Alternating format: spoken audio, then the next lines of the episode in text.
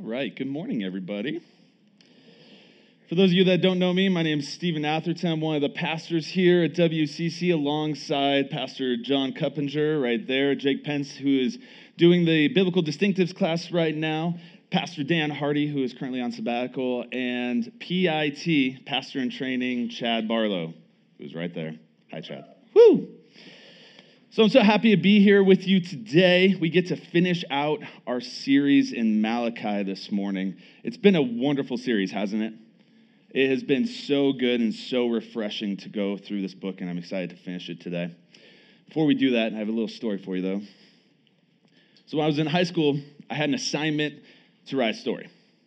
Now, this story, it could have been any kind, any topic, any plot we, we wanted, as long as it followed the parameters of proper story writing. So we needed to have an opener, starting the initial premise, main characters, plot, moving it into an inciting incident that changed it all, changed the trajectory, tra- trajectory of the story completely. And then from there, there's going to be a series of crises that build tension, leading to the climax of the story, and last but not least, the ending. So I was really excited about this particular assignment because I love to write. It was actually one of the few things I cared about in high school. So as soon as I got home, I went to work, and the story, it just seemed to flow. The characters were popping out, it took place in the future. Every story in the future is great. The main character was on the run from the bad guys. There were guns and robots, you name it. It was a great story. I thought it was a great story. As the story came to life, bit by bit, my enthusiasm for writing it started to fade. It was too good. I started losing track of plot points, characters were blurring together. It was so intricate, I couldn't keep up with my own story. So I did the unthinkable. I ended the story in the most humiliating way any author could ever end a story. The climax was approaching, the good guy was just about to win, the bad guys were just about to lose, and I wrote, and then he woke up. And then he woke up. Everything that just took place in the story, it was just a dream. And the dull, listless main character went back to his boring old life. So, after all the depth and the intrigue and the story building, to the best part of it, I ruined it. I was just, I was tired of working on it. I was tired of trying to put in the time and the work and the effort to get it out. So I bailed. I was looking for every excuse not to keep going, not to move forward. Knowing that the story had so much more depth that could have been uncovered. I was just giving up. With the and then he woke up ending, or in other words, again, I had just given up completely. I think this is kind of like Israel here at the end of the Old Testament. They gave up. Just like I did at the end of my story, they had given up. From the beginning of time, the story of God's love has been on display, starting with the unspeakable love in the garden when Adam and Eve failed. God showing this broken creation unchanging love by giving them a rescue plan from the beginning. Right at the beginning, Genesis 3:15, God initiates that proto-gospel, the rescue plan right away which leads us, as, as we've seen, into more accounts than we can fathom, seeing God's unchanging love at every single turn. Even in consistent failure in adultery, lies, sin, brokenness, God was still there.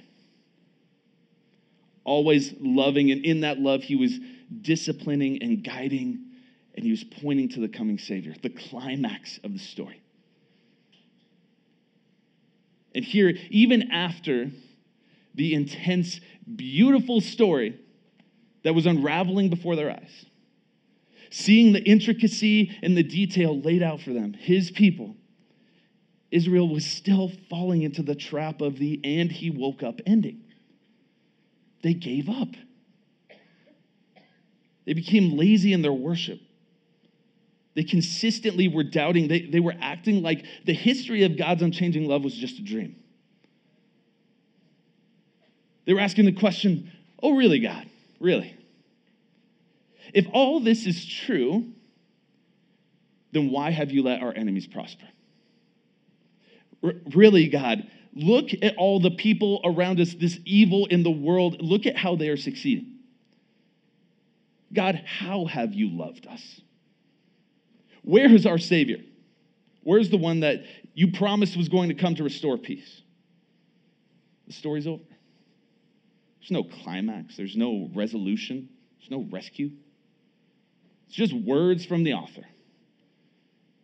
Where we're not seeing, they're not seeing change, they're not seeing results.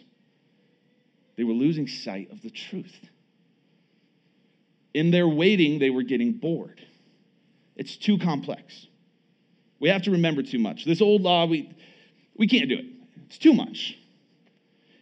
And why should we continue on in this plot line if there's no reward for all the work that I'm doing? They were losing sight of this epic story that was unraveling before their eyes, not realizing that the story is not ending. It's just getting ready to ramp up. But it's not just them at that time who can so easily fall into the and he woke up ending by giving up. We can find ourselves, as we've seen even throughout this book, questioning this unchanging love of God. That's the name of our whole series for this book is the unchanging love of God and we can see ourselves doing this. Oh really God, how have you loved me? Look around at the evil prospering. Yeah, I know. I know. Jesus came, but you also promised us you were going to return. Where are you? The world's falling apart at the seams. You promised to tear down the wicked. You promised to bring restoration back to this sinful, fallen world. But where are you? Just like them, then, we're getting bored in the complex plot line because you're not seeing the results that you want. Thinking in this second chapter that we're living in today of the, this epic saga that it's not worth it. We, just like Israel then, are tired of waiting, trying to sift, sift through the depth and the complexity that this story is bringing. And he woke up, and they gave up, and we can give up. So, church family, as we finish this final prophecy in the Old Testament this morning, this final deep breath before the plunge, taking us into the second part of this beautiful love story we have in Scripture. I want you to take a look at your heart and examine how you yourself see the story unraveling. Are you trusting in the unchanging love of God? Are you trusting in his promises? Knowing that the story is not over. Knowing even in the brokenness that he is with you. Knowing in the chaos he still loves you. And knowing that he is the promise covenant keeping God that came to rescue you. And he will return to make things right again. So, in these final three verses, we're going to see three things emerge, three points that we're going to be looking at. Number one is a bold reminder. It's cool, it's up on the screen. A bold reminder that we're going to see in verse four. Number two is a beautiful encouragement and a blazing flame in verse five. And then three, a bent knee to the king in verse six. A bold reminder, a beautiful encouragement, and a blazing flame, and a bent knee. The story is not over. There will not be the and he woke up ending where the story is just over, but instead, the and he will conquer all continuation. Knowing that when we remember what Christ has done and what he's going to do, we're encouraged to not give up because we are confident in the unchanging love of God. Let's pray. Lord God, you are so good. God, thank you for this day, for the breath in our lungs, for all that you provide for us, God. Thank you that we could come together today and worship you.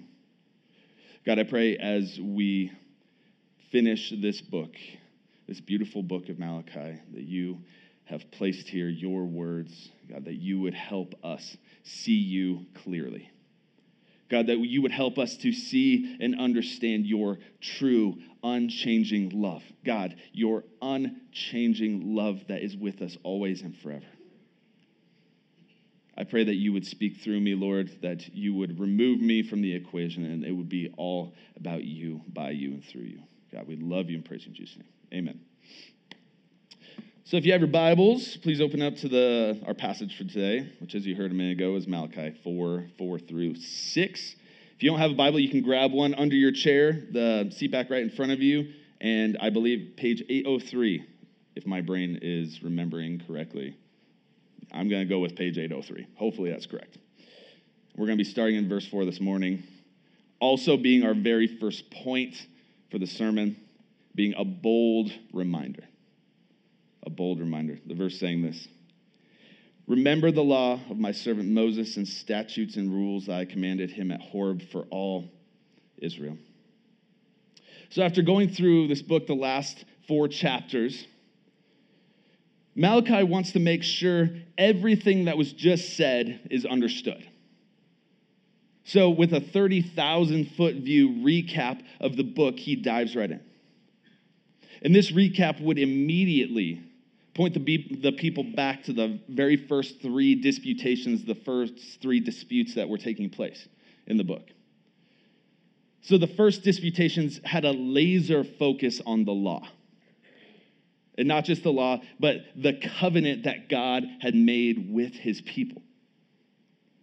The people were to remember what was given at Sinai, or as it's worded here, Horeb, which was the law of Moses. Focusing on the obligations to obedience at the time of entering into the covenant. Exodus 24, 1 through 3 says this. Then he said to Moses, Come up to the Lord, and you, Aaron, Nadab, and Abihu, and 70 of the elders of Israel, and worship from afar. Moses alone shall come near to the Lord, but the others shall not come near, and the people shall not come up with him. Moses came and told the people all the words of the Lord and all the rules, and all the people answered with one voice and said, All the words that the Lord has spoken, we will do. All the words that God just said, we're going to do them. This law was then renewed by Joshua in Joshua 8:32 after the destruction of Ai. Joshua reminding the people again to keep the law in Joshua 23 6. Moving forward into 1 Kings 2, where David reminds Solomon to uphold the law. This is consistent throughout Scripture. The list goes on. They were consistently needing reminders about this old law, about this law, about this covenant that God made with them. As we saw in that verse, the people originally hearing this were so willing in the moment to do what God said. In one voice, they cried out, We will do what you say. But the entirety of the Old Testament is watching them say that and then fail, and say it and fail, and say it and fail. They perpetually re- required a redirect back to truth, which is one of the reasons why the book of Malachi was written. They needed a reminder. As their interest in the story faded, we see a continued pattern of sin and brokenness. But God, in his unchanging love, is reminding his people of his holiness and what he requires in this with the most important reminder that we see in the Old Testament that God will keep his covenant. The covenant made to Abraham, Moses, David, and reiterated as we saw so many times to so many others. That he will make his people a great nation. And through this nation, the Savior of all will come. This is what they're being reminded of. A great king is coming that will save you. The story isn't over. So here in Malachi, God's saying, My people, remember the law that I gave you. The law that I gave Moses at Horeb, that I've reminded you of consistently, because guess what? I have loved you. That's how the book starts. The very first line after the introduction I have loved you. Know you're my chosen people that I love and will protect, as it said in chapter 1, verse 2 through 5. Continuing on the book with, and as you think about my covenant, my promises to you, think about if you, my people, actually loved me. Look at the disgusting, lazy worship. Look at the blind sheep, the blemished goats. Look at what you're trying to offer me. Look what my unchanging love, everything I've done for you. And this is what you provide for me. And that's in chapter 1, 6 through 14. Look how you spit in my face while you're marrying pagans, like I've asked you not to. Divorcing your wives for no good reason, like it says in chapter 2, 10 through 16. Stop giving into the lie that the story's over. Stop acting like my covenant and law is too much to handle, so you bail. God's unchanging love is fully on display with this bold reminder to them that first point, that bold reminder. Showing this love through correction, through discipline, through warning, consistently in this book and throughout the Old Testament. With an immediate transition into our second point, the second verse, the beautiful encouragement and the blazing flame. It says this in verse 5. Behold, I will send you Elijah the prophet before the great and awesome day of the Lord comes. So, this verse is a callback to the last three disputations or disputes outlined in Malachi. First verse was looking at the first three, the second verse is looking at the last three. With God's character clearly on display, his unchanging love seen so clearly. Because we get to see God pointing to the old covenant fulfillment that was to come and the new covenant initiation that was being alluded to. So, in the last three disputes, God was putting down the hammer, He was laying it down. He's pointing to the end game, and He's pointing to what's going to happen in the next chapter as the saga continues. Again, an encouragement the story is not over, but a sobering reminder that as the messenger comes, as the Savior follows, there will be a day where the gavel will fall. That people living in unrepentant sin, the people who have not put their faith and trust in the coming Savior for them then and the one that we know now, Jesus Christ, it will be pure and utter devastation. With our second point on display, the beautiful encouragement of salvation. God has given us a way to be with Him. But also, the blazing flame for those without Him.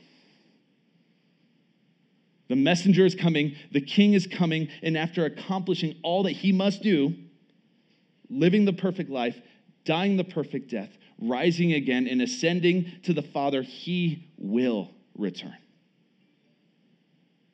in that great and awesome day of the Lord. This day, as Chad said last week, was inaugurated by Christ's arrival and will be consummated or completed in his return. So now that we have an overview of the reminders that came with this specific verse, it's necessary that we dig a little deeper to truly understand what's being said here. So over time, this phrase, Elijah will come or I will send you Elijah, it's been disputed a little bit. Some have claimed and said that this is referencing Elijah himself in the flesh, returning in the end as one of the witnesses that is testifying the good news of Christ to the world in tribulation, only to be murdered in the streets, like it talks about in Revelation 11 1 through 18, if you want to check that out later. While some say that it's a reference to Elijah and Moses on the mountain during Jesus' transfiguration talks about that in Matthew 17, 1 through 13, which I would highly encourage you to look at because this is, in fact, a direct parallel to Malachi. It's a representation of the entirety of the Old Testament prophets alongside Christ who would fulfill the law. So cool to see how the Bible works together. The Old and New Testament are not separate, they are one story combined all together, seeing Jesus from beginning to end. But in this specific verse, it's most accepted that this is a reference to an Elijah like prophet, an Elijah like prophet who would pave the way for the coming Savior, who would be the mouthpiece for the Lord. And this is clearly affirmed in the very beginning of the New Testament, where we see the faithful priest Zechariah, who is entering the temple to burn incense to the Lord, when the angel of the Lord appears to him and proclaims some incredible news. It says in Luke 1 11 through 17. And there appeared to him an angel of the Lord standing on the right side of the altar of incense. And Zechariah was troubled when he saw him, and fear fell upon him. But the angel said to him, Do not be afraid, Zechariah, for your prayer has been heard, and your wife Elizabeth will bear you a son, and you shall call his name John and you will have joy and gladness, and many will rejoice at his birth, for he will be great before the Lord. And he must not drink wine or strong drink, and he will be filled with the Holy Spirit even from his mother's womb. And he will turn many of the children of Israel to the Lord their God, and he will go before him in the spirit and power of Elijah to turn the hearts of the fathers to the children, and the disobedient to the wisdom of the just, to make ready for the Lord a people prepared. So, from the mouth of the angel of the Lord is the exact quote from Malachi. Bringing, I feel like, a pretty strong argument that John the Baptist is, in fact, the Elijah like prophet. Would you agree? Yeah. This is the messenger that would prepare the way for the king, for the coming Savior. And even from Jesus, in Matthew chapter 11, Jesus is talking to the crowds about John the Baptist and asking the people why they went out to see him. And then he goes on immediately after to tell the people who this John is. Matthew 11, 9 through 14. What then did you go out to see? A prophet? Yes, I tell you, and more than a prophet, this is he of whom is written Behold, I send my messenger before your face, who will prepare your way before you. Truly, I say to you, among those born of women, there has arisen no one greater than John the Baptist, yet the one who is least in the kingdom of heaven is greater than he. From the days of John the ba- from the days of John the Baptist until now the kingdom of heaven has suffered violence and the violent take it by force for all the prophets in the law prophesied until John and if you were willing to accept it, he is Elijah who is to come. So, this man, John the Baptist, filled with the Holy Spirit from birth, would remind the people again that the story is not over.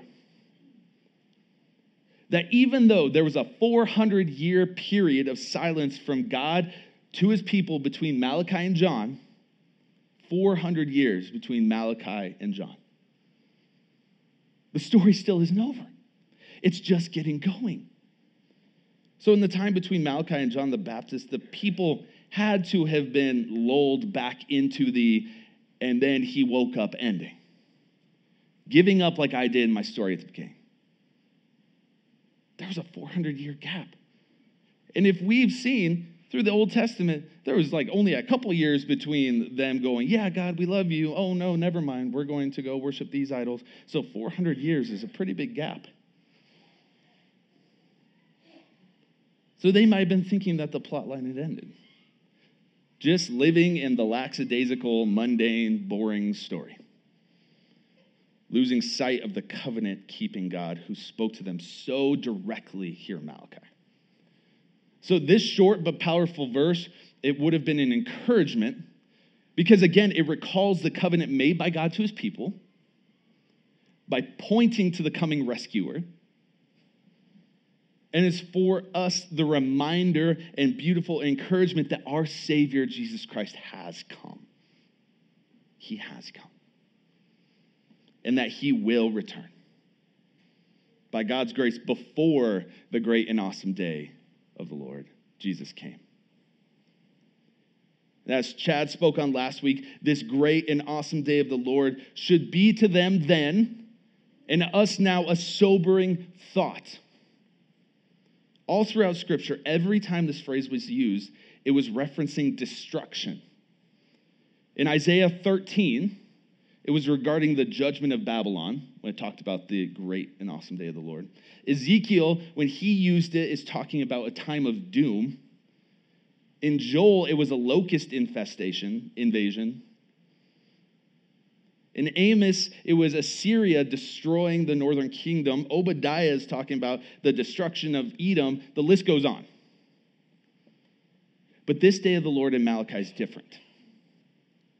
It's different because, yes, there's a piece to it that is destruction and devastation, and that is a real thing, but also a day of joy and peace for those who have been rescued. For those who have been saved and restored, it will be a glorious day. As Chad said last week, he said something about like a happy cow jumping in a field.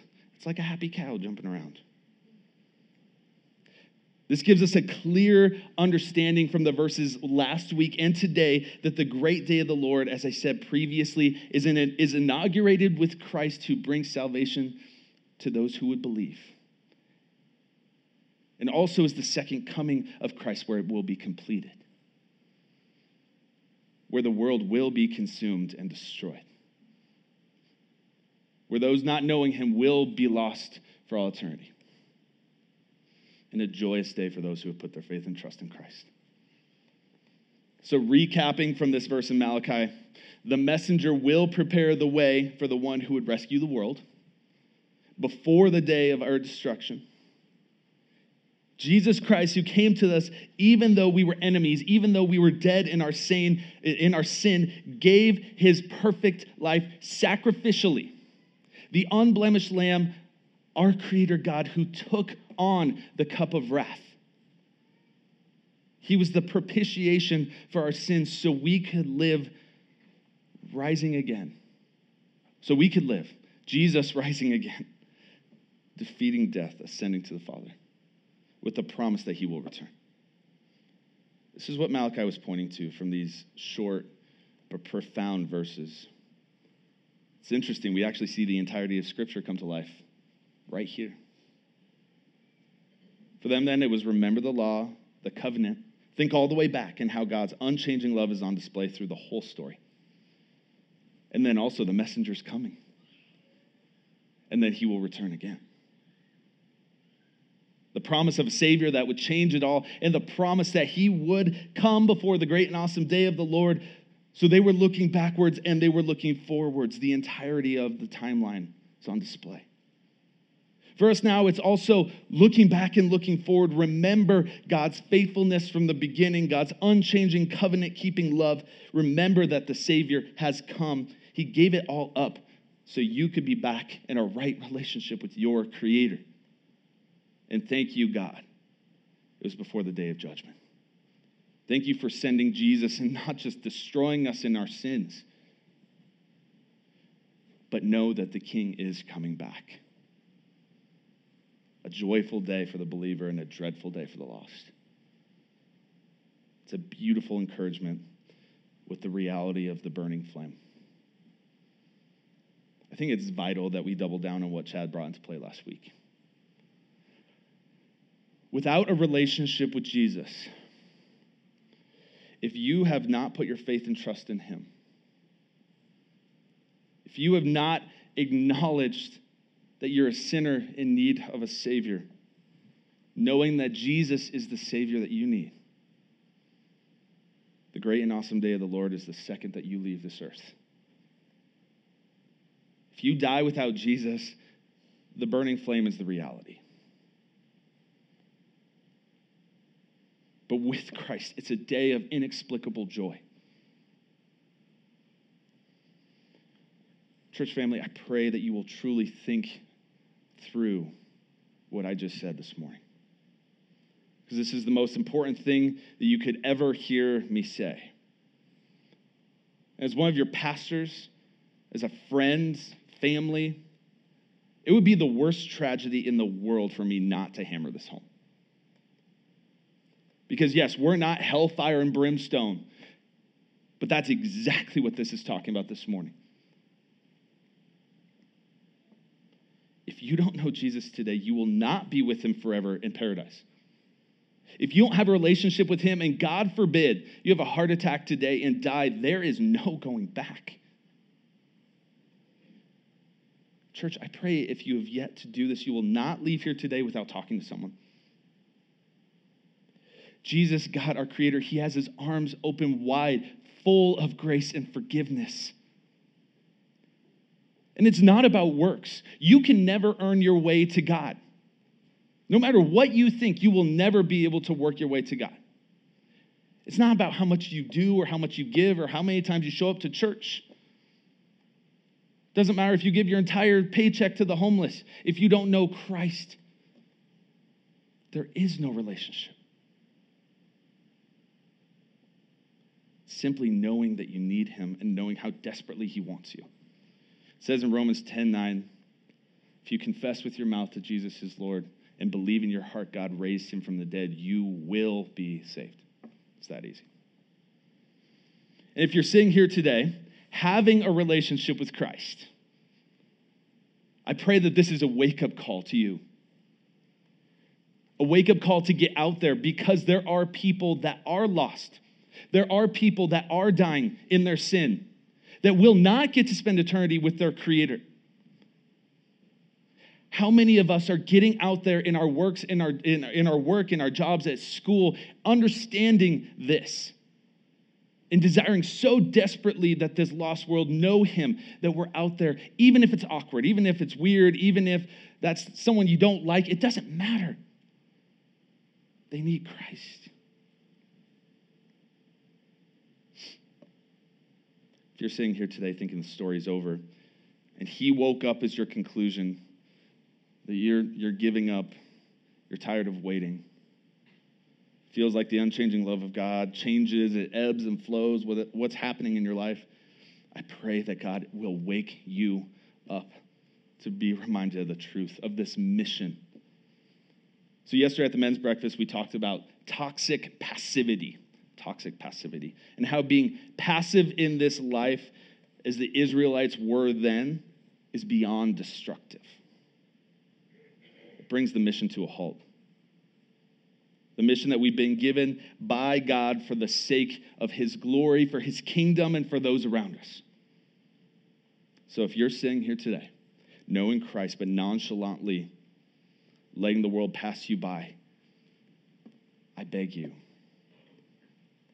have it stop. I pray that today would remind you.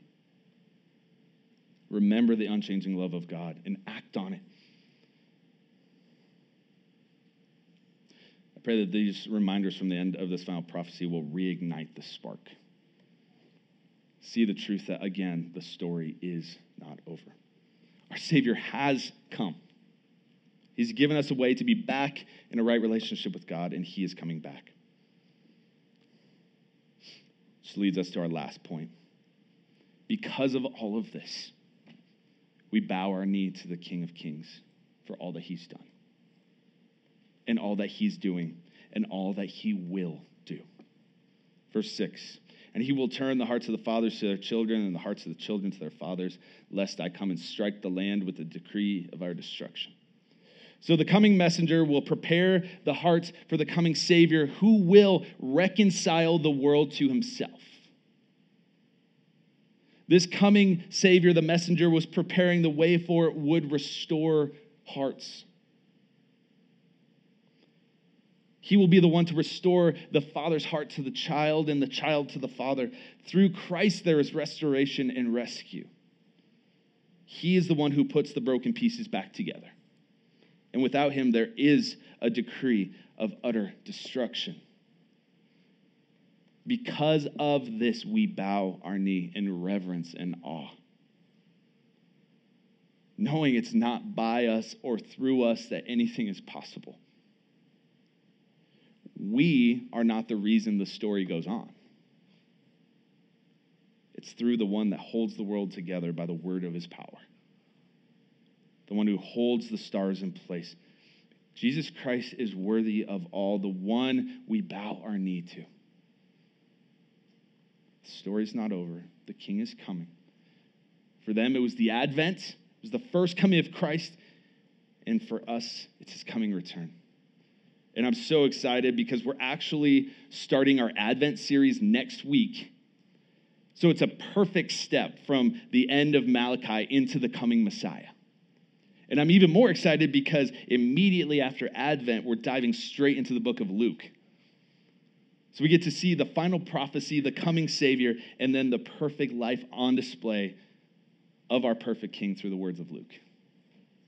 Pretty good transition. What a better way to see that the story's not over.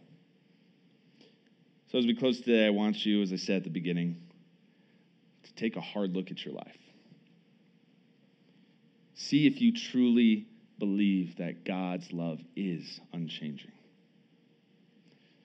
And the way that you live your life will speak directly into the way that you see this story playing out. Look at the book that we just studied and the Israelites' response to God throughout.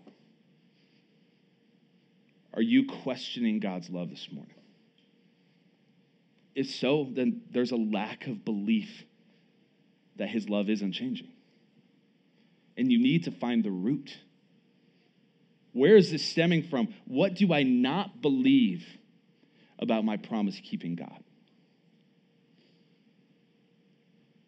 Are you asking this morning, why is he letting evil prosper?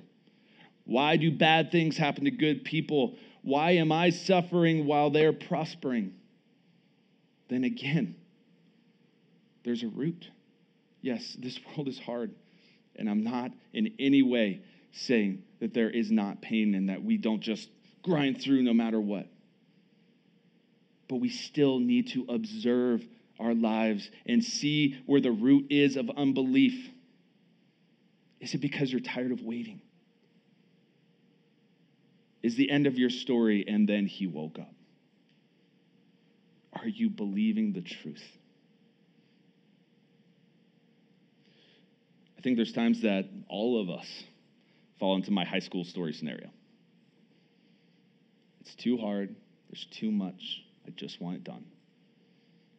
Go back to the half hearted, ignorance is bliss kind of life, like the Israelites were living.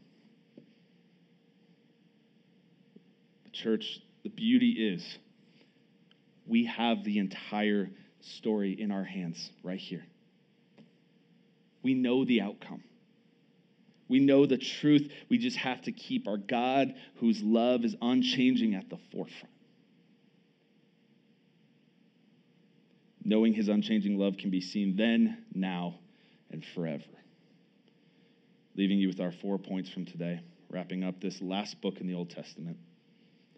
Number one, a bold reminder. Are you remembering your covenant keeping God? To a beautiful encouragement and a blazing flame. Isn't it incredible that our Savior has come, but knowing without him there is an eternity of destruction? And three, a bent knee to the King forevermore. We praise him forever for what he has done, turning our hearts, bringing us back into a right relationship. When we remember what Christ has done and what he's going to do, we're encouraged not to give up because we are confident in the unchanging love of God. Let's pray. God, again, we're just grateful for this time. God, thank you for your words that are so powerful, even in three short verses. Your unchanging love is clearly, clearly on display.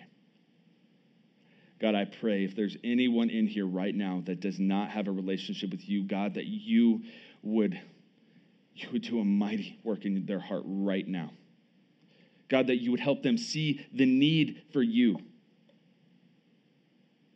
God, that a relationship with you is not a get out of hell free card, God, but it is an eternity with the one who created us. God, I pray if there are believers here right now that are living in that lackadaisical life, God, that you would wake them up to see the truth that there are people that need you. to get out there. God, I love you and praise you in Jesus' name. Amen.